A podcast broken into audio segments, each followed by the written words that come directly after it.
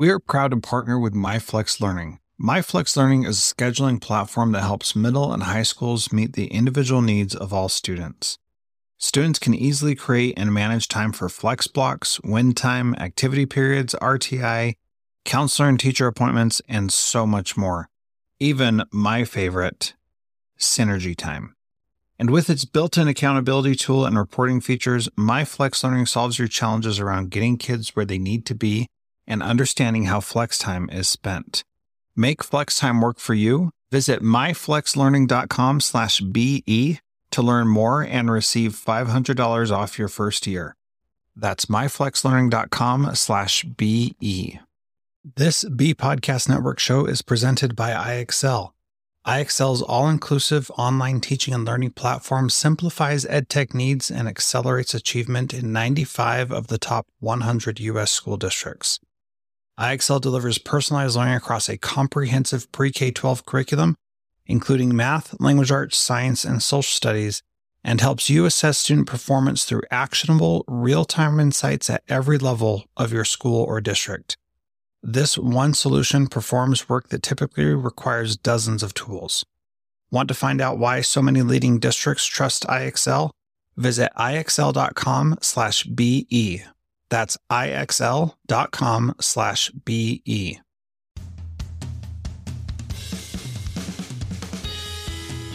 Welcome to Transformative Principle. I'm your host, Jethro Jones, and you can follow me on Twitter at Jethro Jones.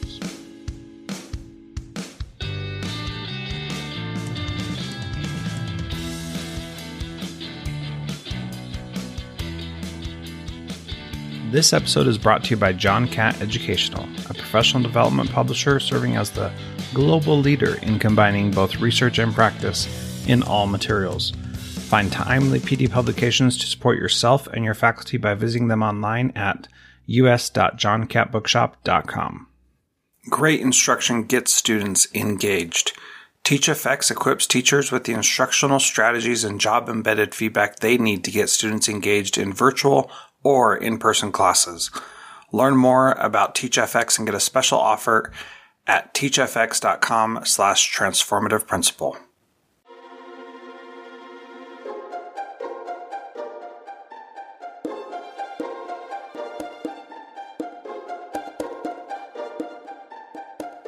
Welcome to Transformative Principle. I am super excited to have Ira Socol on the program today. I've been following Ira on Twitter at Ira Socol, I R A S O C O L, and I suggest you do the same. He's a former technology director and a special education teacher, and he's also been a police officer with N Y P D, and he's uh, also the author of the t- of Timeless Learning and The Drool Room. Ugh, that was kind of tough to get through, Ira. Sorry about that. Welcome to Transformative Principle. I'm excited to have you. It's great to be here. I'm, I'm thrilled that we're finally getting a chance to talk. Yeah, it's always fascinating to me when I follow people on Twitter and get to know them and feel like I do know them. And you're somebody that I've been following for a long time. And I just really appreciate the way that you approach problems, approach situations. And there are things that I don't agree with you about. And and I think that that is uh, fantastic, because it's not about agreeing. It's about having that that good conversation. However, most of your education topics I do agree with. And so let's let's start talking about that. One of the things I think that we both agree on is that we need some change to happen in our education system. And you wrote a very long post on Medium about, I think the title was, "How Can You Give Grades When You Know Giving Grades Is Wrong?" or something along those lines. And I remember reading that and thinking that that is very, very true. So let's talk about the change that we need to have in schools and why we need to have some energy around it.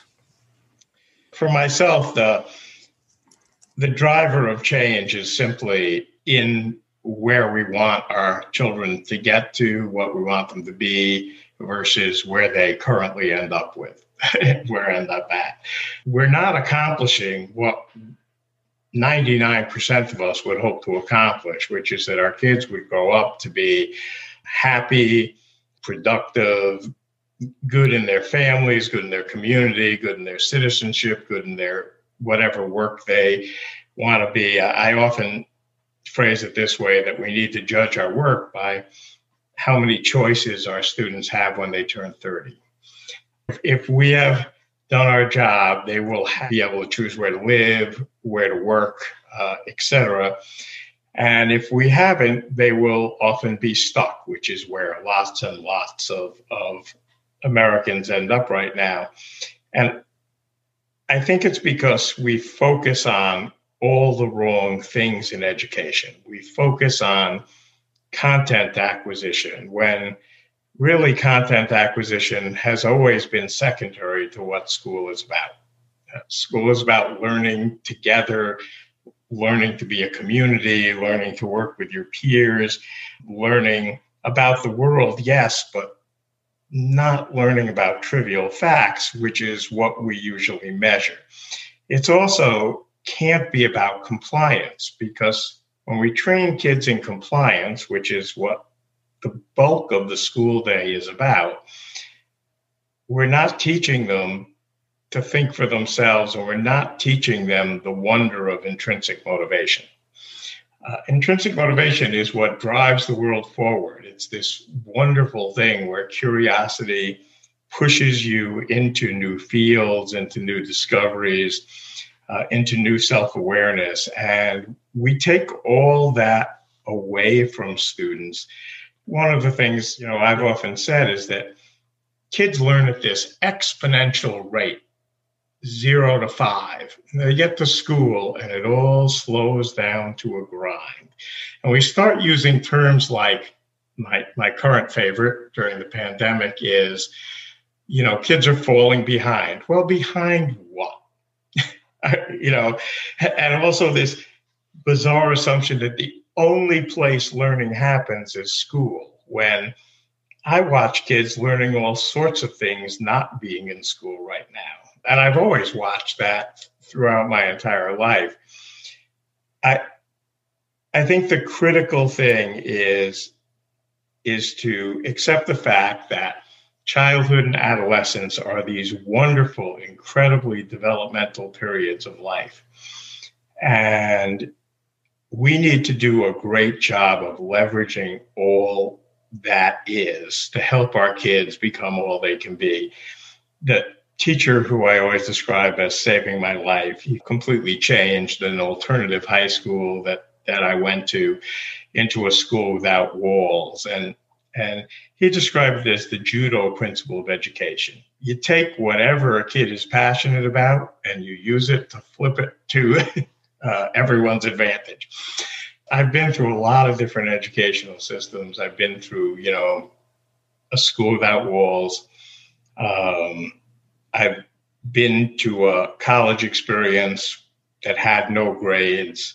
I've been through the New York City Police Academy, which had grades, but viewed it in a very sort of unique way. And, and also viewed the fact that any failure was this sort of really negative mark against the organization. I've been through grad school. I've been through all these things, and I've seen that there are options. There are different choices we could make. And I've also seen that in international work. So I think we need to make changes. There's an urgency of, to change also, because our kids are only this age once, and every year we wait, we lose another cohort of kids. Yeah, that that urgency piece, I think, is, is so important. So when I was principal of middle school, we had this approach. Every year, there are two grades. So every year, more than fifty percent of our students are going to be brand new to our school and are going to have no idea what anything was like before. So this excuse of that's the way we've always done it doesn't really apply, because nobody's going to know besides you. And you can move on and, and figure things out. So we've got to do things uh, for the kids that are coming to us, not for, you know, any anybody else, not for the kids that were there twenty years ago because we started it with them. We've got to just continue it. That's just not that's just not doing right by our kids. Uh, a few minutes ago, you mentioned this idea of we need to judge our work by how many choices kids have when they are thirty. And a couple of weeks ago on the podcast, I interviewed the founding principal of the Greater Dayton School, A J Stick. So they have a thing there where they say they want to track their kids until they're twenty-seven, and and they want at least eighty percent of them to be successful by their own definition, physically and mentally healthy, living lives of character and integrity, financially independent, and established in a career. And those five areas they want to measure until kids are twenty-seven. And this is just a K eight school. And so for us to keep track of kids after they graduate high school is a challenge for us in a regular system. This school is seeking to do that until they turn twenty-seven. And I'm not sure why they chose the age of twenty-seven, but like you, thirty years old, that's a pretty close area where if if we're judging our success based on what they can do then, then we can feel pretty confident if they're at that point getting those five things, then then we can probably all agree that that was successful.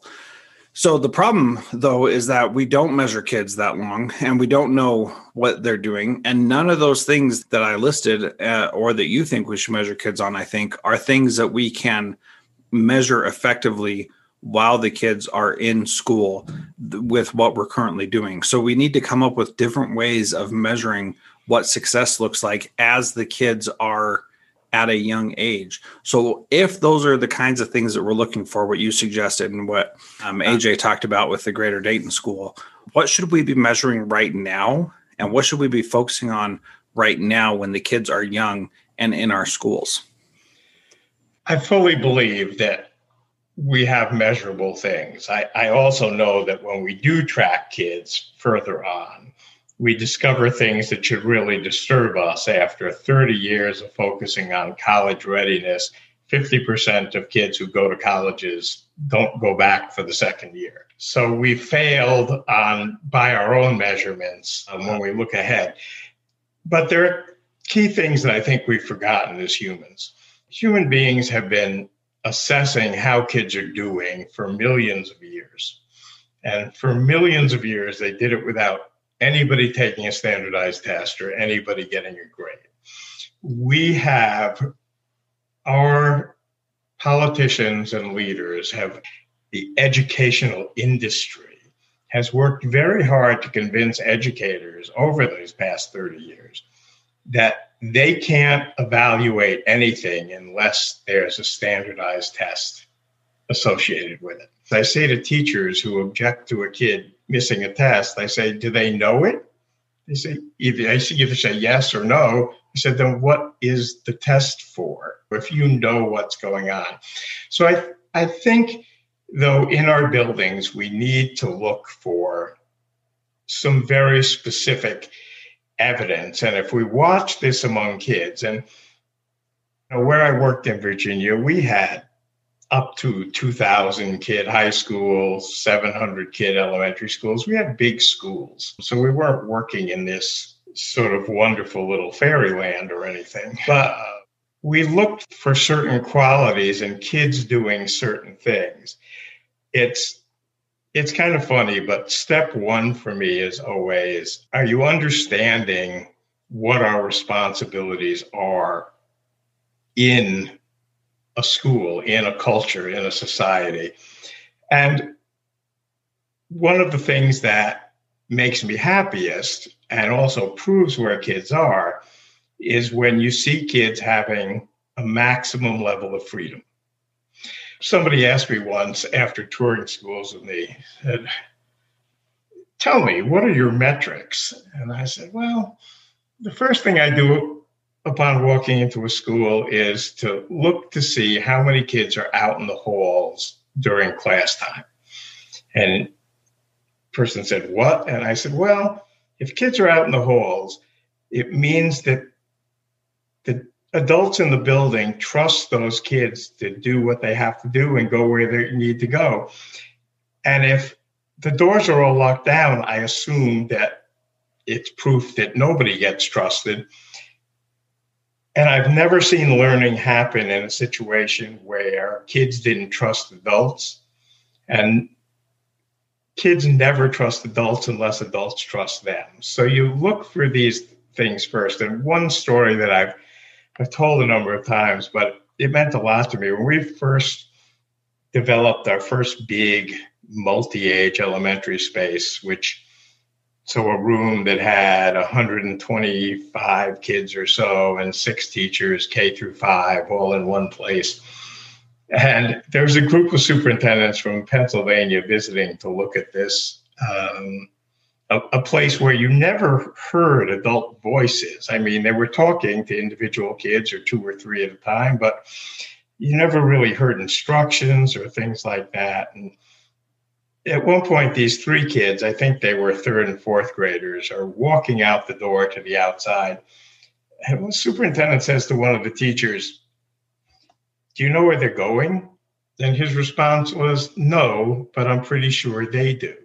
He has done the assessments that's necessary to know these kids can go where they need to go and do what they want to do. And when we saw that environment, we watched virtually every kid get all their work done, even though there were no specific deadlines, no specific things, simply because they had built a culture where kids work together to do that, you know, across things. And in another version, and so slightly, well, I'll avoid some of the language, but in a middle school mechatronics class, which was our combination of shop and, and high-tech stuff, there were two teams of kids working sort of back to back in different things. And these were sixth graders. And one of the kids on one team turned around and said to the kids on the other team, "You guys better get to work. You haven't done blank all week." And I thought, again, this is what we're looking for. We're also looking for them to learn to be better communicators, which there's a million ways to assess. You know, one of our favorite stories is when a middle school chose to build rolling tree houses in their cafeteria, which was probably the best assessment of math skills I've ever seen. And I think if we think about the way that humans do this, how you know whether a kid is, is doing okay on a human level, combined with helping kids learn to say, "Last week I couldn't do this, but this week I can." That's what moves us forward, because what I don't think is interesting, although you know, obviously the, the feds and every state loves this, is the memorization of trivia that will be forgotten within fifteen minutes of the test being over. That's worthless. And I do think it's a confidence thing. I do think it's that we can help our teachers and our principals, all our administrators, get to a place where they can say confidently, "I know this kid is doing well." And that's where portfolios, et cetera, come in as a really healthy alternative to grades, you know, in any form. We've taken a little experimentation with our kids this year, our own children, by having them do some unschooling and, and learning things on their own and not having a teacher to say, "This is what you have to do next." And we've done similar types of things to what you're talking about in the schools that I've worked in before. And it's just, it continues to amaze me how much kids can accomplish when that trust is there. Because when they believe that you trust them to make their own decisions, the things they do are are just incredible. And it, it's mind-blowing, because you wouldn't expect someone to do that. So over Thanksgiving break, my daughter, who's only nine, um, wanted to do a girls' night with her sisters. And they wouldn't get on board with it. And for whatever reason, they said, "We don't want to do that." And she's the youngest. So, you know, how the youngest did now, she's upset that nobody wants to do anything. And so instead, what she did is she, she was complaining to my wife about it. And my wife said, "Well, why don't you make an invitation and make it so that, like, it's clear what's happening, you know, and you can talk about ideas that you can do together and things like that." And so she took that and she ran with it. And it was amazing, because it was just a suggestion to find a way to resolve this problem. So instead of just doing that, she said, "Well, we're going to have a Thanksgiving family party." And we, they all, she like made this elaborate invitation that listed everybody who was coming, when it was happening, what we were going to do. She made up a game called Pin the Pilgrim on America, and then did all this stuff to organize it. And you said something about, you know, we're not teaching the wonder of intrinsic motivation. Well, she really wanted to have a party. And so she went above and beyond to make that happen, planned a fun activity for us to do, a bunch of different things. And she did it all on her own without anybody saying, this is what you have to do. She wanted it. She figured out how to make it work. And then we had ended up having a great time. And if we would have said, make a party specifically, then she would have kept coming back to us and saying, what should I do? What should I do? We didn't have to do that. She knew we trusted her to take care of that part. And so that's what she did. And she made this awesome experience for us. And if we had been focused on, you know, in order to make a party, you have to master these four standards, you know, it would have been a nightmare. It wouldn't have been fun for anybody. But because we approached it in a way that it empowered her to make the decisions, we had a great experience and a fun opportunity. And it was much better than what we were going to do for Thanksgiving that night, which was just, just a great thing for her to be in charge and her to experience what that looks like and for her to be a trusted member of the rest of the family. This is a win that will pay dividends forever, you know, and I think that's the key thing. Let me tell you these two two stories very quickly that I, I just think illustrate what happens when you create this openness in these pathways. We had a young man who I first met during sixth grade when there was some accusation of arson. I thought it was just an experiment gone bad, but that's my view of things.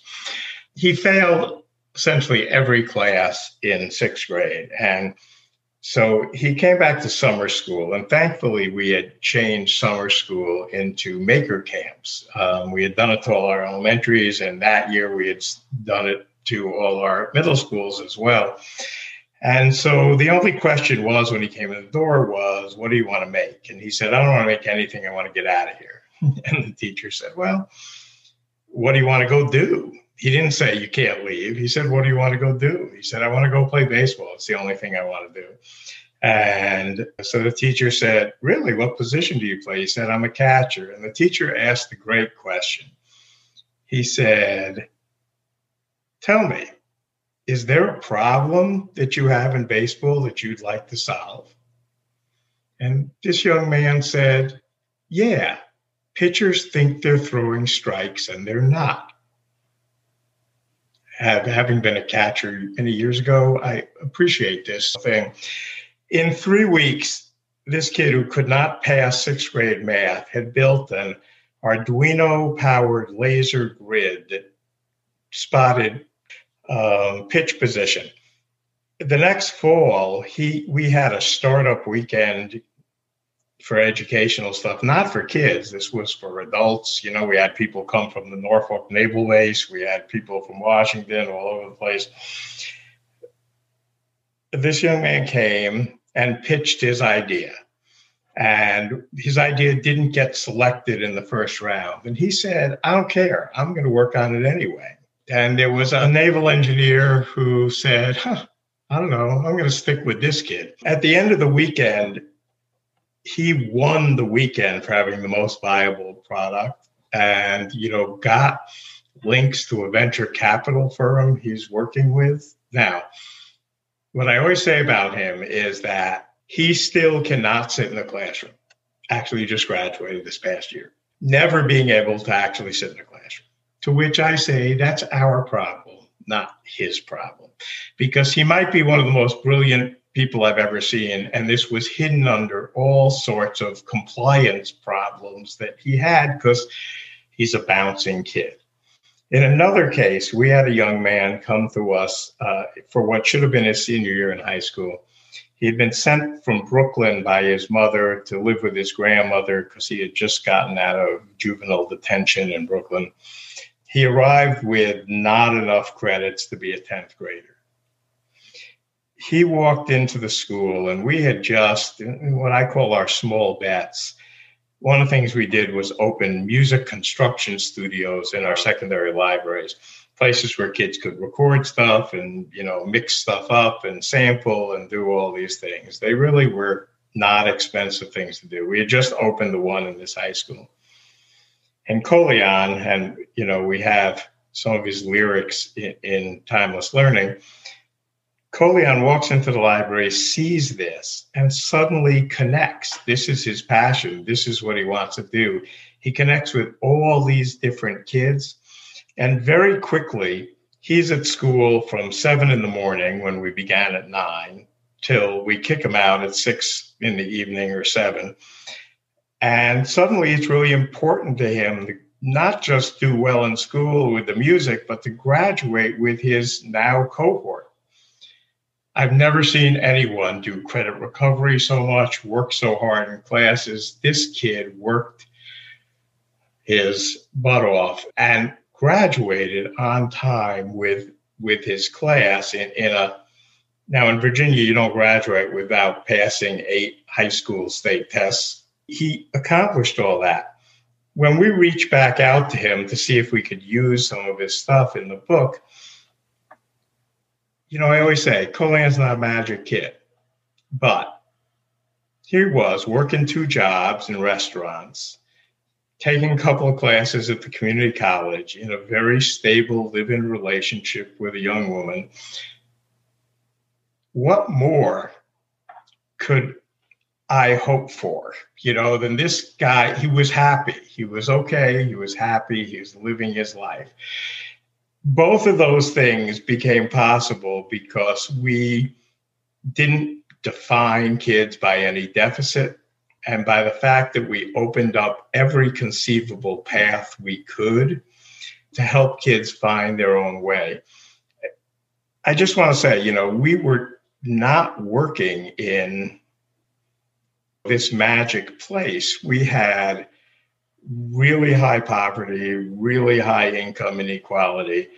We had a very, very diverse population. We served an international refugee center. Um, and, and we had the medium amount of money per pupil that American schools have. So we didn't have a lot, but we didn't have a little.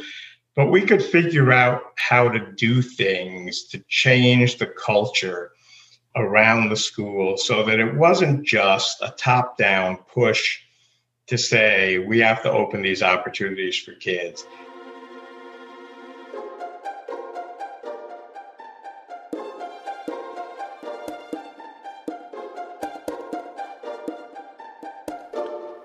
John Catt Educational supports high-quality teaching and learning by providing publications that are research-based, practical, and focused on the key topics proven essential in today's and tomorrow's schools. The latest John Catt publications include a book whose bold, transformative ideas amaze and infuriate people around the world, according to one reviewer, a title from global leaders in curriculum planning, practice, and retrieval, one book that says stop talking and start doing with regard to teacher well-being, and much more. These books, used by educators of all roles across North America and worldwide, amplify fresh, engaging voices with practical strategies to create transformative change. Learn more in our show notes at jethrojones.com slash podcast. During COVID, every teacher is a new teacher. That's why innovative school leaders are turning to TeachFX, whose professional learning platform doubles student engagement online or in person. To learn more about TeachFX and get a special offer, visit teachfx.com slash transformative principle. I created a new podcast with my friend Frederick Lane called Cybertraps. We are exploring the myriad risks and adverse consequences that can arise from the use and misuse of digital devices and electronic communication tools. Please subscribe to the Cybertraps podcast, and if you like it, please give us a rating. Here's an excerpt from an interview with Eric Stevens on the value of identity and being ethical in our work with underserved populations. If I approach my research with the intention of helping a group of people, but I am using the data that they themselves have created and have been replicated by their, their own personal identity, replicated over and over and over and over, my research is already flawed ethically. Some people, that's not a big thing. For me, it was problematic because I didn't want to feel like I was exploiting people, but I still wanted to help. What I ended up creating was I wanted to understand the prison system at the language level across time, um, and across space in the United States. Um, basically, I wanted to understand, if we send a person to prison, we're sending them to a correctional facility um, with correctional officers, and we give them handbooks to say, hey, this is what you should be doing. What I wanted to answer was, at the language level, with the technical documents that we hand to um, an inmate, what are we correcting them to? To what standard are we asking them to be at the language level? Check out more from this interview at cybertraps dot com slash seven. The things that Ira is talking about in this episode are the things that I've done in my schools. It is powerful change to see that happening in person. This is the kind of thing that I help principals accomplish as part of my transformative mastermind. If you want to get there, you can certainly do it by yourself. If you want to get there faster and better by learning from other principals, join us in the mastermind. Go to jethro jones dot com slash mastermind and fill out the application. I'd love to have you join our cohort.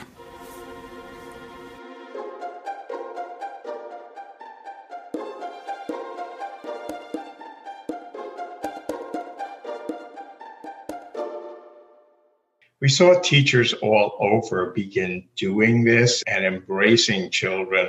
One of my favorite things was that our our intervention teachers and our gifted teachers merged their programs into what they called talent development. So they just worked with every kid and saw what every kid needed and did. That was all them. They just looked at the kids and decided, this, this is what we're doing. We can change things. It's not that I want to quote our ninety-seven percent on-time graduation rate. That will impress people, but it doesn't mean anything, because it doesn't mean anything if they're not able to take what they learned to someplace and go. But we found consistently that we allowed our kids to find ways to succeed driven by what mattered to them, not what mattered to us, not even necessarily what mattered to their parents. Like, I had a little issue some brought up to me by a father whose daughter decided to drop out of A P classes to be to study construction because she enjoyed building a tiny house. But that's where she wanted to go, and she's successful at it. Well, and that that is the the quote unquote dark side of students choosing their own thing, is that they're not going to choose always what their parents want them to choose. And I think what's so important about that is that it it honors who the kids are and the skills that they have, rather than them buying into the narrative of whatever their parents want for them. And, you know, I was working with a high school student last summer who was trying to decide what he wanted to do. And he was saying, you know, I really like doing this one thing over here, but I know that I've got to go to school and be successful in this area. And so, you know, I basically have to choose between going to, to uh, college and getting into a really, quote unquote, good college, whatever that means, and doing the thing that I really love and want to do. And I said, well, that's just a decision that you have to make. And he eventually said, I just need to do what my parents want me to do. And so instead of choosing something that's going to make him feel fulfilled, he's doing what's making his parents feel fulfilled. And And at some point, he's going to realize that that isn't enough for him, and he's going to go back and do that other thing. What I love about that story with that girl is that she realized that in high school and was able to drop those A P courses that uh, truly she doesn't need, and was able to pursue something that was more interesting to her. And furthermore, not only did you have that opportunity for her to choose what she wanted, you also had the opportunity for her to take A P courses if that's what she wanted as well. And so with all this stuff, I mean, it, it makes us do things differently in education. Why don't more people do it, Ira, when when we can see how plainly it works for so many kids? You know, what you're saying is, is this really important thing. I'm, I got this harsh lesson very early in my K twelve education career when I had a young man, and he was a soccer player, and um, soccer's always been a big sport sort of for me. And we spent a lot of time together, and He was from the middle class part of the edge community. He was an incredible goalkeeper, and he was offered a scholarship by Duke, which his parents were over the moon about. In fact, his father took him out one day and got a Blue Devil tattoo for him. um, but he didn't want to go to Duke. He had no interest in going to Duke. And so he drank antifreeze. I thought that was my first lesson in, I didn't grow up with money. That was my first lesson in that parents of all kinds can do damage to kids through misdirected expectations. And so I think it's, as much as it's a battle to help parents learn that the best thing they can do for their kids is let their kids be who they are, It's it's a battle absolutely worth worth fighting. I think you're thinking about why it doesn't happen often. And when I was teaching at Michigan State, I had this wonderful teaching assistant who said, all across America, there's a teacher doing something on one side of the hall that the teacher on the other side of the hall says is impossible. And I, I thought this is really true. And, and because in our school district in Virginia, we we got a lot of attention. A lot of people came to visit us. And in many cases, you could hear them start spinning the excuses from the moment they arrived. Well, this is like this, and it just doesn't look like my school, and this doesn't look like this, and this. I don't know how to make people more courageous. It's a hard battle. I don't know whether in my life I've been create courageous or just foolish, but um, one or the other.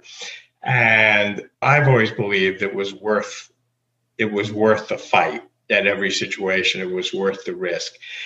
What I try to tell people is your expectations of risk are so overinflated. One of the things that I saw is when we did that multi-age space, and we that first one was in a school that spoke sixty-one languages, that had all sorts of real challenges to it. The kids in that room matched the wealthiest kids in the county on the state test at the end of the year, even though there had been no explicit instruction whatsoever. And in fact, in one case, the prep for the fourth graders involved telling them that morning they had to take the test. That was it. But because they were learners in that room, they did fine. What, what I've seen across the board is that when you take these risks, kids live up to your expectations, it, just as they will live down to them. And they will find a way. And I learned that in my high school. We we did the strangest things for credits, but we still had to take the New York State Regents test at the end of the year. And somehow a whole bunch of alternative school kids who didn't cover necessarily twenty percent of the content, as it were, managed to pass those tests all the time.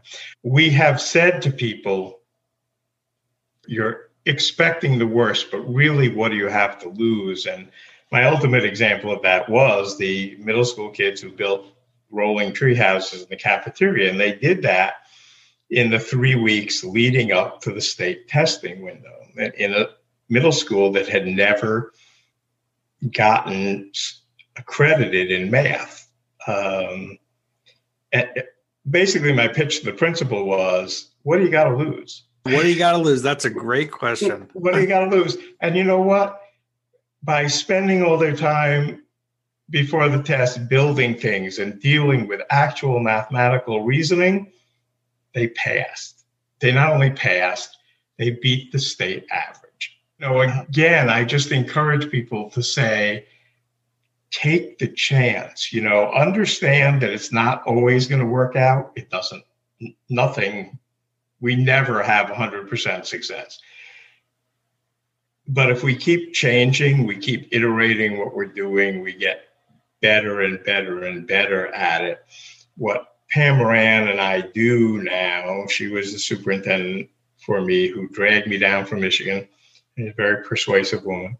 What we do now is we work with sort of school districts around the country is we try to say to them, you can take these chances. If you need us to hold your hand, we'll hold your hand. Because that's what I did with principals. You know, I would say, all right, I'll be here. I'll be standing here. I didn't do much in those situations, but I'll be standing there. If you need us to do that, but you probably don't. Most places don't need us to be there. They just need to take the risk and leap forward. And what we asked our teachers to do, and one of the things we switched was we changed our teacher appraisal process to one where we weren't trying to rank them on their teaching. We, were, we made a developmental model. So we said, how are you changing? What are you doing that's different? All we asked is that they take a little leap each time, you know, from wherever they were and, and go forward. And slowly that builds, that really gets you someplace. Well, and it, you don't have to take these huge, gigantic steps and completely transform your school just like that. But it's possible to do that. And, and I've certainly done that as a principal. Uh, One of the challenges that I saw was that if you have kids in a teacher's classroom and it's called that particular content, then the teachers feel obligated to do that particular content. So if you have kids in a math class and say, you know, this is genius hour time, they're they're still going to do something related to math because the teachers can't handle it. And so what we did is we created unstructured time that was not tied to any content area for an hour and a half, two times a week, where kids could go and do what they wanted to do. And my favorite story, which people who are listening to this are probably like, here he goes again. But these girls wanted to teach other girls how, middle school girls want to teach elementary school girls how to do uh, cheer, soccer, and volleyball. And so they had to figure out how to make all that work and how to do it in the time frame and how to do it in negative forty degree weather where they would bring the kids over from another school. They had to get permission for that. They went through all this stuff to figure it out. And they had, instead of having an actual teacher there to help them, they went through four different substitutes during that time to get this set up until we finally hired a long-term substitute who, by the time he came in, was just like, okay, this is what you're doing, whatever. I'll just be here and make sure nobody gets hurt. It really was his job. And because they did everything themselves. And so they figured out how to do all this. And the best part was, is they said, we want to open this up to more kids. We want to have boys come over and we want to have boys teach them. And I said, girls, this is a bad idea. The boys that you want to have teach them have not put in the work that you have, and they are going to ruin what you have created. And they said, that's okay. We're going to do it anyway. We still want the boys to be involved. So they did. So two weeks later, they came to me and said, so we hired these boys. How do we fire people and still maintain a sense of dignity and help them like not feel like their life is over? And for these girls to recognize that they needed to get these boys out of their group because they were not helping was amazing. Nowhere in our standards does it say that kids need to know how to fire someone, but these girls knew instinctively that they needed to, and that they need to do it in a way that they that maintained the grace and compassion that they already had and made sure that the boys didn't feel like they they were horrible people because they got fired from this group. I mean, the things they learned were just mind-boggling because they were so far ahead of where we thought uh, a middle school girl should be. And they did this on their own. They didn't have the support of a good teacher there holding their hand the whole time because they went through four different substitutes because we couldn't find a teacher to teach the group that they randomly got assigned to. And I think that was actually for the better because they couldn't go to the same person and say, how do we do this? They had to figure it out on their own and nobody was holding their hand. And it was just an amazing, amazing story that I just, I, I will tell that story as much as I can till the day I die because it's so inspiring to see what these girls did. You know, what you're talking about is w- what I usually frame as is what do we want our children to be? Um, And if you can answer that question, one of the advantages I had when I came down to the District of Virginia was that eight years before, they had written what they called their lifelong learning competencies, twelve things that they thought every kid who left the school system should have with them, you know, the ability to do research, whether it was buying a car or something else, the ability to work with others, the ability to communicate well, the ability to be creative and empathetic, you know, this you know, whole list of things. And that allowed us to make decisions based on were we moving our kids toward this or not. So what you have just talked about is, what do you want your kids to be? The ability to fire people well. One of the stories, and people will say this about me, there you go again, that I tell a lot, is being in a classroom in Ireland, um, and the Irish schools don't divide kids up pre-K through grade six. They have them all together. They believe in that as the basic driving concept. So there was, he said to a teacher, would it be easier if you were teaching all eight-year-olds? And she said, I don't understand. If everyone in the room was eight, how would anyone learn to be nine? And then there was a mother in the room, and we said, you think your son would be doing better if, you know, it was all eight-year-olds? He was eight also. And she said, oh, but then how would he learn to care for the wee ones? What they were describing is they wanted their kids to be mentors, and they wanted their kids to be em- empathetic and caregivers. I said, boy, I don't think I get these answers in America, which made me think about that whole definition of what we want our, our children to become. And we had a similar thing with high school girls who decided to run a, a bridge building camp for middle school girls. This remarkable thing. What they've learned proves they can learn anything they need to learn as they go forward. And because we have no idea what kids will need to know in the future, I think we should be a lot more open about that. One of the things I point out to educators a lot is kids who entered kindergarten this year are predicted by demographic studies that they will live to twenty-one fifteen. We have kids in our schools now who are going to spend a significant chunk of their lives in the twenty-second century, and half our schools are still talking about getting to twentieth, twenty-first century learning.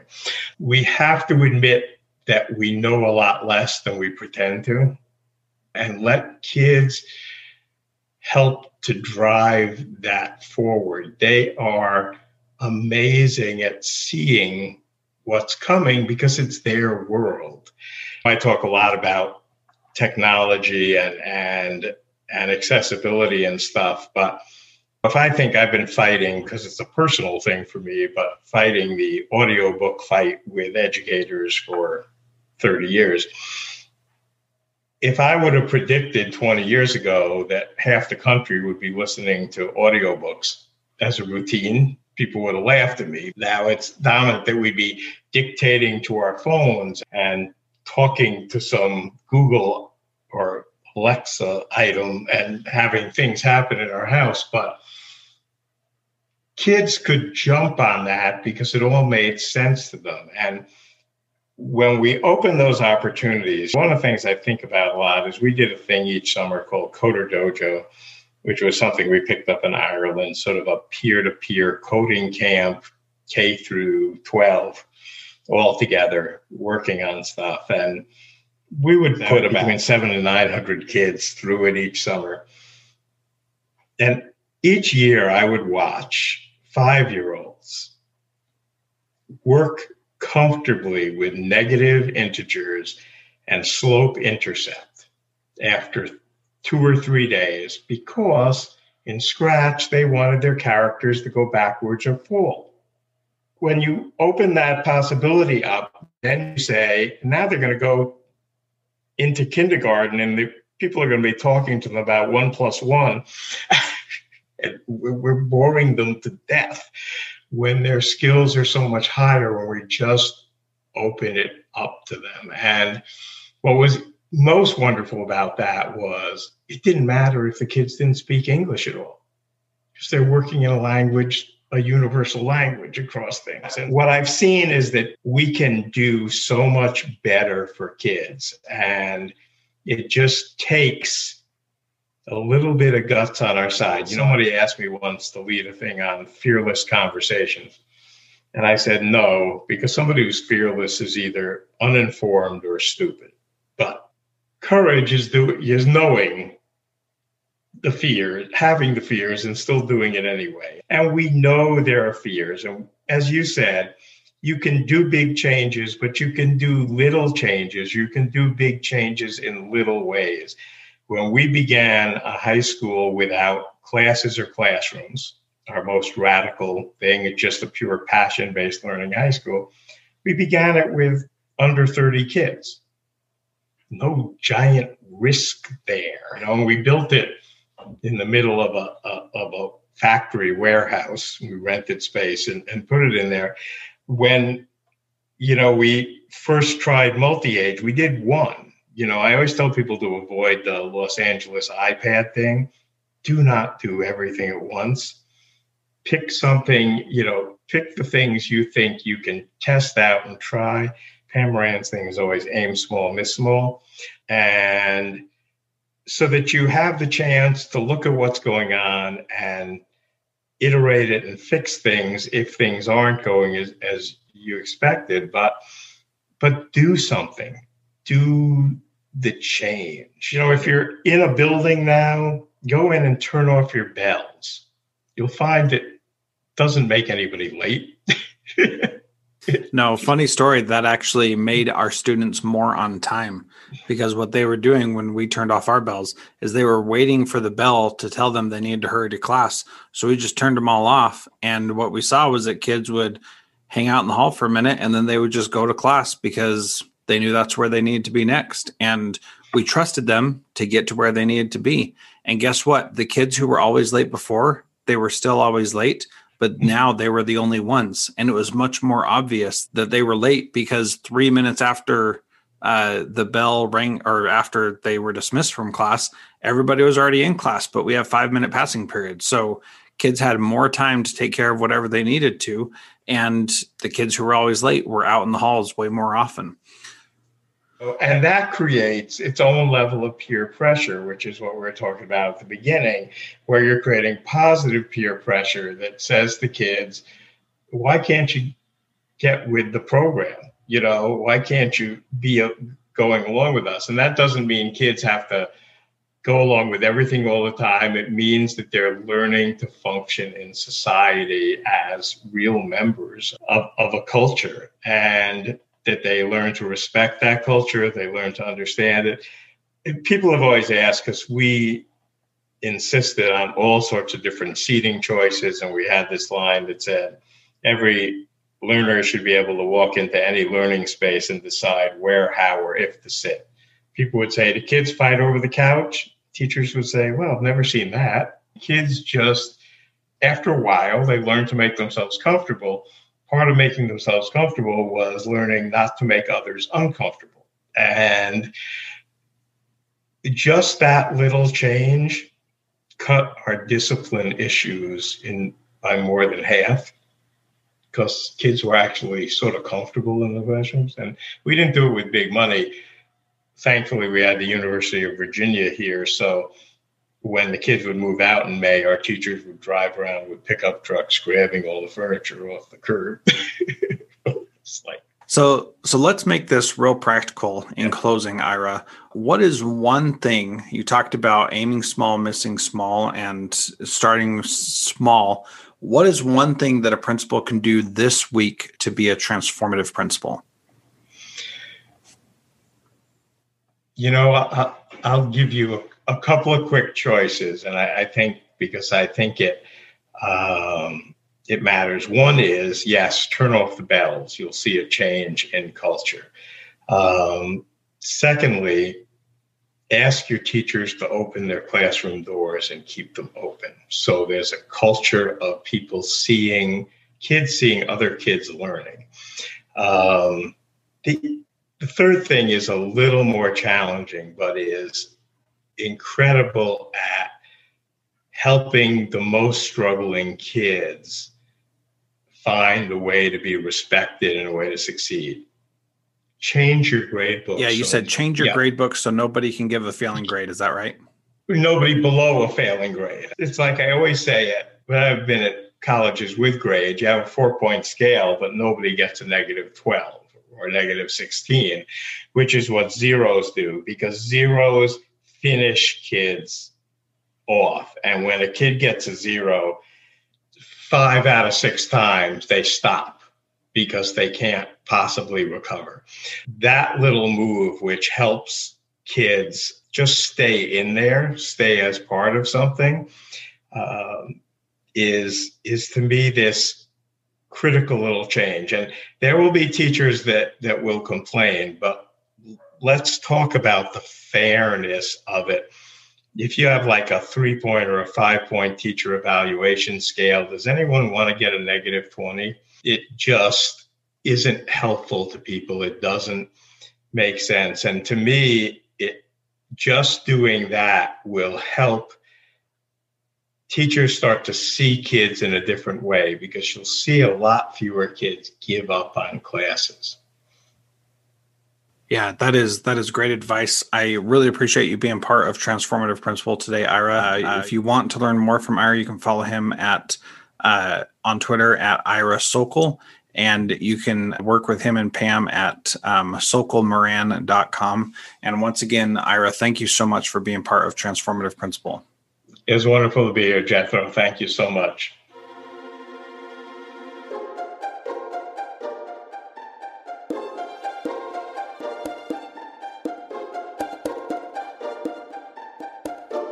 Thank you to our valued partner, John Catt Educational. If you are a leader looking to make transformative change by providing yourself and your leaders and teachers with professional development that is research-based and rigorous, yet easy to digest and full of practical strategies, check out the latest publications from John Catt.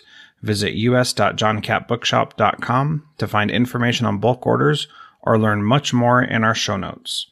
You can also use the code TRANSFORMATIVE to save a bundle at u s dot john catt bookshop dot com. School principals across the country are using TeachFX's virtual P D and job-embedded feedback to boost student engagement during COVID. With TeachFX, teachers get eight times more feedback and generate one hundred forty-four percent more student engagement on average in a school year with no additional work for school leaders or teachers. To learn more about TeachFX and get a special offer, visit teach f x dot com slash transformative principal. Hey, middle school principals, what if I told you that all your teachers had to do to teach your students really valuable social and emotional competencies was just press play? In Control S E L is a fully automated video curriculum that teachers and students absolutely love. And that's because it's easy, and it looks just like a Netflix or a YouTube show. So all you have to do to hear about how it can completely transform your school is schedule your call. Tell us Jethro sent you and you'll get twenty percent off if you feel like it's a good fit. So go now to w w w dot in control s e l dot com slash strategy call to schedule your call today. The link will be in the show notes.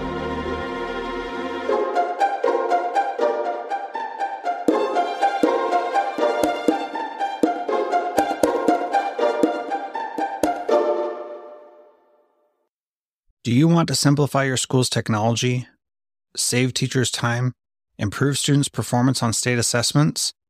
You can do it all, but don't waste another minute. Head straight to I X L dot com slash B E to learn how I X L's research-proven teaching and learning platform can help you achieve all these goals. That's I X L dot com slash B E. There are lots of solutions out there for giving students what they need when they need it. But when do they actually do all of those things? You need flexible time. When added into your master schedule, flex time enables students to get extra help or intervention, meet with teachers, make up work, get physical exercise, and try new enrichment offerings. If you're thinking of giving it a try, check out MyFlex Learning, which unlocks the benefits of flexible time without all the headaches you get with it usually. Its intuitive design and S I S integration makes implementation and training a breeze. Make your flex time work for you. Visit my flex learning dot com slash B E to learn more and receive five hundred dollars off your first year. That's my flex learning dot com slash B E.